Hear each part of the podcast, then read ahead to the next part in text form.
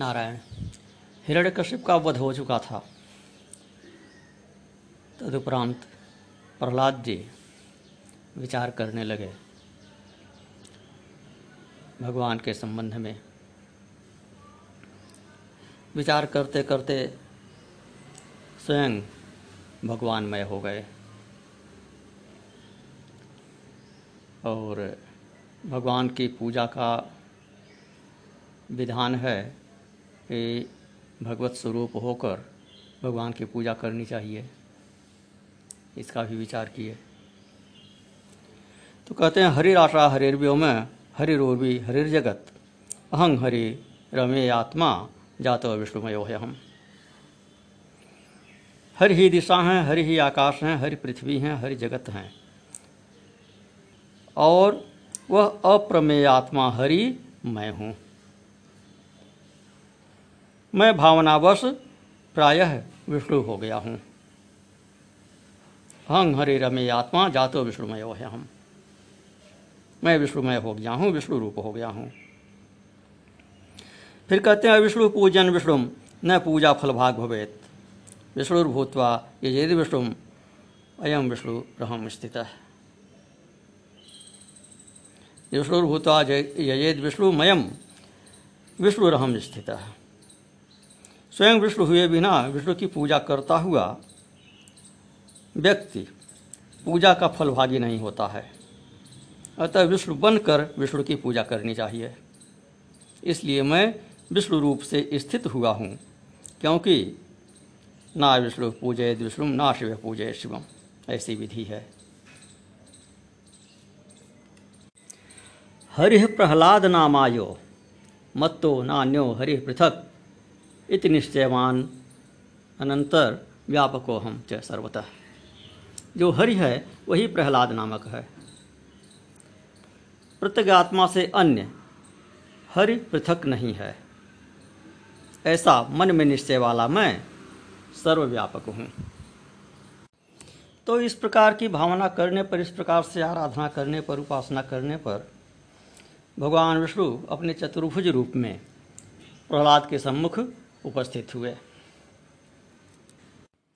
और प्रहलाद से वर मांगने को कहे। तो प्रहलाद ने कहा कि जिस वस्तु को आप सर्वोत्तम समझते हो, उसी को मुझे देने की कृपा कीजिए।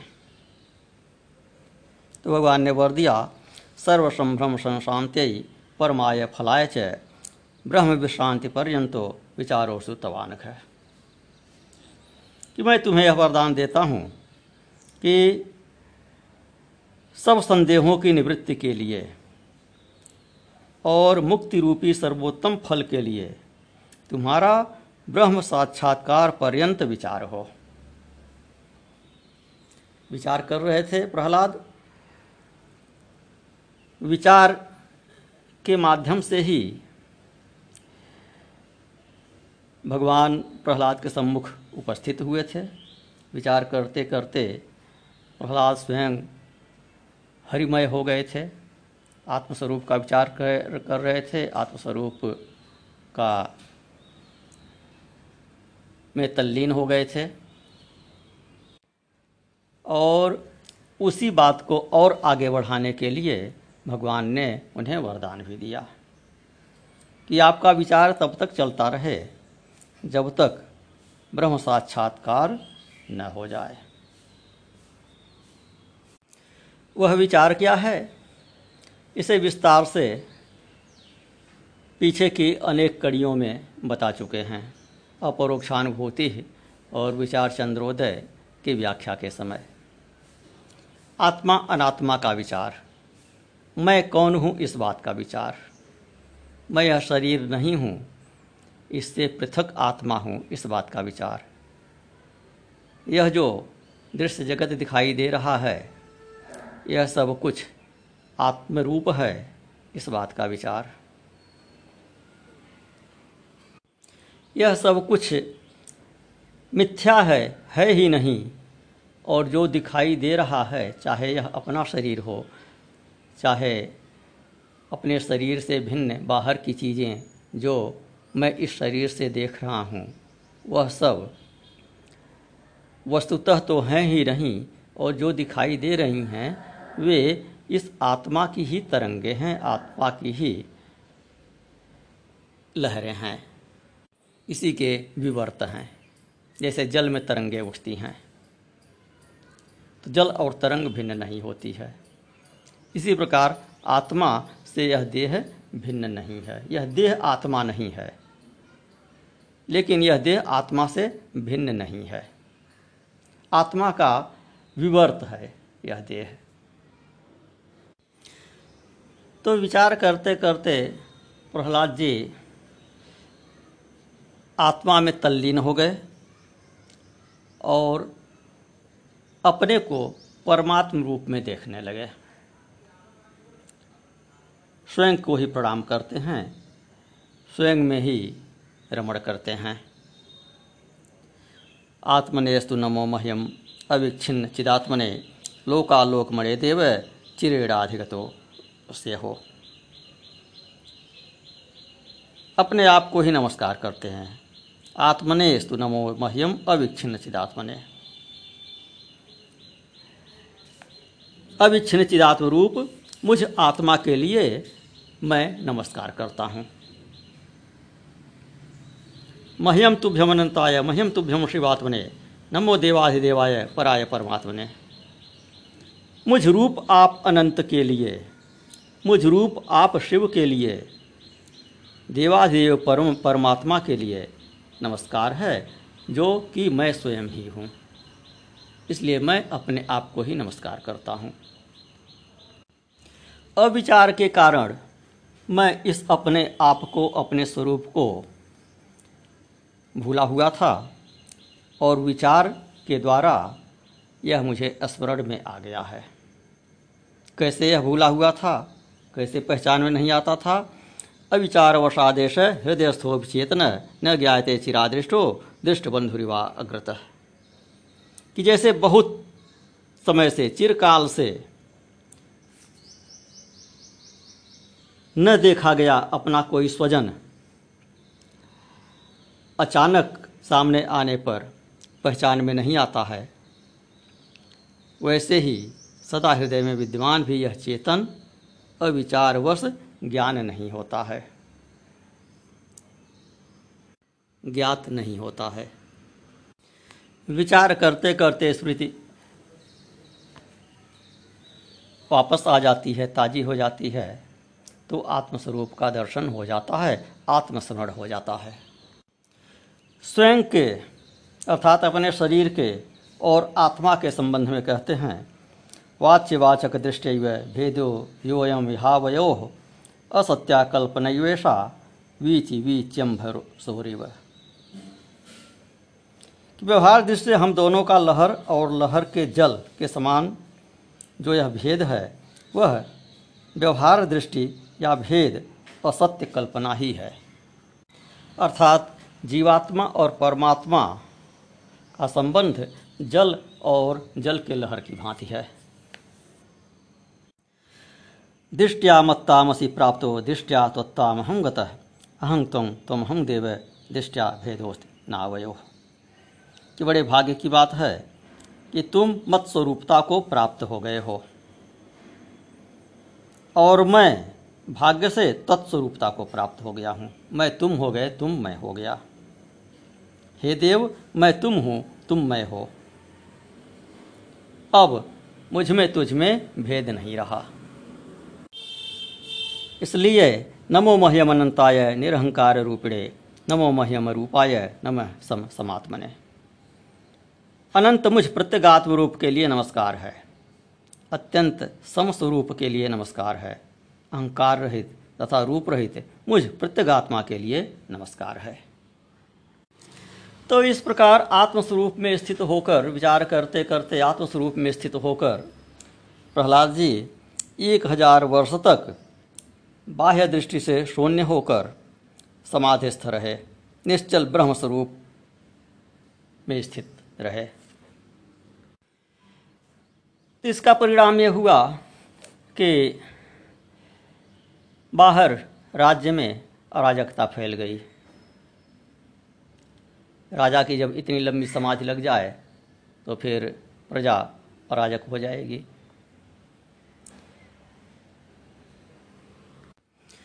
तो इधर जगत पालक भगवान विष्णु निरीक्षण कर रहे थे तीनों लोगों का, कहाँ क्या चल रहा है।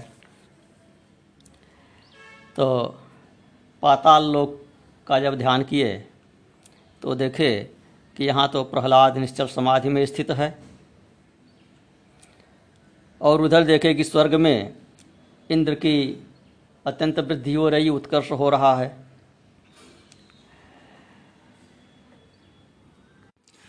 तो भगवान विष्णु ने सोचा कि प्रहलाद के समाधिस्थ होने से, समाधि साम्राज्य में विश्राम करने से पाताल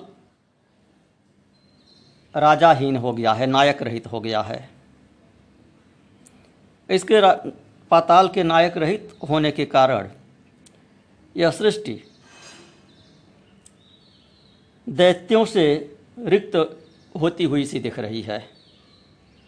यह भी बड़े कष्ट की बात है कि दैत्यों दानवों से यह सृष्टि रिक्त हो जाएगी तो भी ठीक नहीं है। कह रहे हैं, दैत्या भावे सुरश्रेणी निर्जगीषु पदम गता। श्रम में सत्य दृष्टाद पटलेशु शरीर यथा कि दैत्यों के न रहने पर निर्जगीष पद को प्राप्त हुए देववृंद राग द्वेष से रहित हो जाएँगे। कंपटीशन समाप्त हो जाएगा। कंपटीशन आवश्यक है।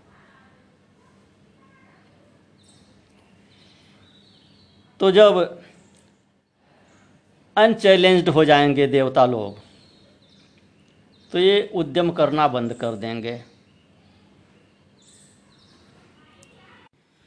ये अभिमान शून्य हो जाएँगे। राग द्वेष से रहित हो जाएँगे। और जब यह राग द्वेष से रहित हो जाएँगे तो फिर मनुष्य भी इनकी पूजा नहीं करेंगे। क्योंकि देवताओं को शक्ति मिलती है यज्ञ से। इनको शक्ति की आवश्यकता ही नहीं जब रह जाएगी तो ये मनुष्यों को यज्ञ के लिए प्रेरित नहीं करेंगे। ये दैत्यों से निर्भय हो जाएँगे तो मनुष्य देवताओं से निर्भय हो जाएँगे। राग द्वेष रहित को कौन पूछता है? हमारे जैसे राग द्वेष रहित विरक्त सन्यासी को कौन पूछेगा? बिनु भय हो न प्रीत। पूजा उसी की होती है, जिससे कुछ लोभ होता है और जिससे कुछ भय होता है। तो राग भी नहीं, द्वेष भी नहीं, उसकी पूजा कौन करेगा? तो इस प्रकार से देवता मोक्ष को प्राप्त हो जाएँगे और जब यह मुक्त स्वरूप रहेंगे तो मनुष्य भी इनकी पूजा नहीं करेंगे, क्योंकि मनुष्यों को इनसे न कुछ मिलने की आशा रहेगी और न इनसे कोई भय रहेगा। देवता मनुष्यों से इसी बात की तो घोर ईर्ष्या करते हैं कि मनुष्य मोक्ष का अधिकारी होता है। और देवता मोक्ष के अधिकारी नहीं हैं। किंतु जब दैत्य नहीं रहेंगे तो यह देवता स्वतः मोक्ष को प्राप्त कर लेंगे, राग द्वेष रहित होकर। तो मनुष्यों के कर्मों में, साधना में मोक्ष मार्ग में, संन्यास मार्ग में देवता ही सबसे बड़ी बाधा हैं। यही बाधा पहुंचाते हैं, क्योंकि ईर्ष्या करते हैं कि ये मेरा अतिलंघन करके मोक्ष को प्राप्त कर लेगा। मैं स्वर्ग तक ही रह जाऊँगा और यह सन्यासी यह तो मोक्ष को प्राप्त कर लेगा। इसलिए वे मोक्ष में तरह तरह के विघ्न डालते हैं, संन्यास मार्ग में भांति भांति के विघ्न डालते हैं। देवता यह नहीं चाहते कि मनुष्य ज्ञानी हो। ये मनुष्यों को मुक्ति मार्ग में विघ्न डालते रहते हैं और मनुष्यों को श्राप देते रहते हैं। कोई चूक हो गई तो कुंठित कर दिए, शापित कर दिए, विघ्न बाधा उपस्थित कर दिए। सन्यासी भी आलसी हो जाते हैं, विषय वासना युक्त हो जाते हैं, क्रोधी हो जाते हैं, प्राय झगड़ालू देखे जाते हैं। कारण क्या है? कि उनका मन देवताओं द्वारा दूषित कर दिया जाता है। उनके मार्ग में देवताओं द्वारा ही बाधा डाली जाती है। साधारण मनुष्यों के मार्ग में देव पूजन में असुर बाधा डालते हैं और मोक्ष साधना में देवता बाधा डालते हैं। तो कहते हैं कि जब देवता निर्द्वंद हो जाएँगे, राग द्वेष से रहित हो जाएँगे तो मनुष्यों को भी देवताओं से कोई अपेक्षा न रहेगी और न कोई भय रहेगा तो मनुष्य भी यज्ञ इत्यादि करना बंद कर देंगे। तो परिणाम क्या होगा कि सृष्टि का उद्देश्य ही विफल हो जाएगा। यज्ञ इत्यादि क्रियाओं के उच्छिन्न होने पर कर्मभूमि व्यर्थ हो जाएगी और कर्म के व्यर्थ होने से संसार का उच्छेद हो जाएगा। समय पूर्व उच्छेद हो जाएगा। समय से पहले सृष्टि समाप्त हो जाएगी। क्रियास्वथो प्रशांताशु भूलोकोस्त उपैष्यति असंसार प्रसंगोथ तस्य नाशे भविष्यति। आकल्पांतम त्रिभुवनम जदिदम कल्पितम मया नाश में सत्य काले न तापे हिम करो जथा। कर्म का उच्छेद हो जाने से प्रलय पर्यंत रहने वाले तीनों भुवन जिनका मैंने निर्माण किया है अकाल में ही नष्ट हो जाएँगे। तो इस प्रकार जगतों के विलीन होने कर, होने पर, इनके नष्ट होने पर, मेरी लीला का नाश हो जाएगा। तो यह तो उचित नहीं है। अकांड एवं एवं ही जगत्युपशम गते, न नेह श्रेयो न पश्यामी मन्य जीवंत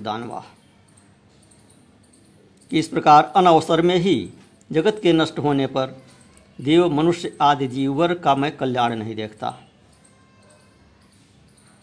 तो ऐसा नहीं है कि मैं इनका कल्याण नहीं चाहता, इनको मोक्ष न हो यह मैंने नहीं चाहता। किंतु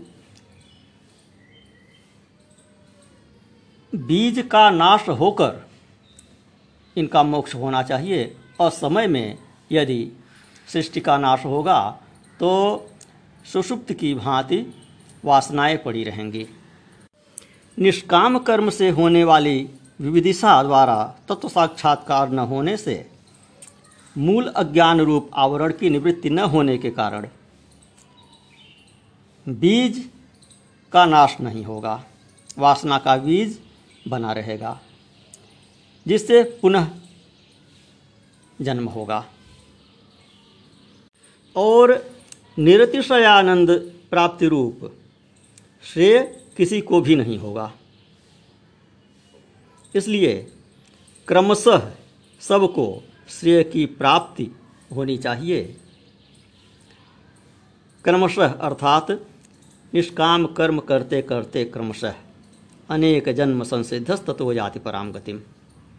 इस प्रकार से क्रमशः अविद्या के आवरण का नाश होकर मोक्ष होता है तो वह आत्यंतिक होता है। और इसके लिए सभी का रहना अर्थात मनुष्य, देवता और दानव सभी का रहना आवश्यक है। इसलिए दानव जीवित रहें। मन्य जीवन तो दानवा। दानवों के जीवित रहने में ही सृष्टि की भलाई है। इसलिए भगवान विष्णु कहते हैं कि इसलिए मैं पाताल में जाकर दानवराज प्रहलाद को उनके कर्म में पूर्वत स्थापित करूँगा। दैत्यों के उद्योग से देवता उद्यमशील बनेंगे, जिगीषु बनेंगे। और देवताओं के कारण यज्ञ, तप आदि क्रियाएँ होंगी। उससे संसार की स्थिति रहेगी और संसार का नियम बना रहेगा, अन्यथा नहीं होगा, मेरा बनाया हुआ नियम।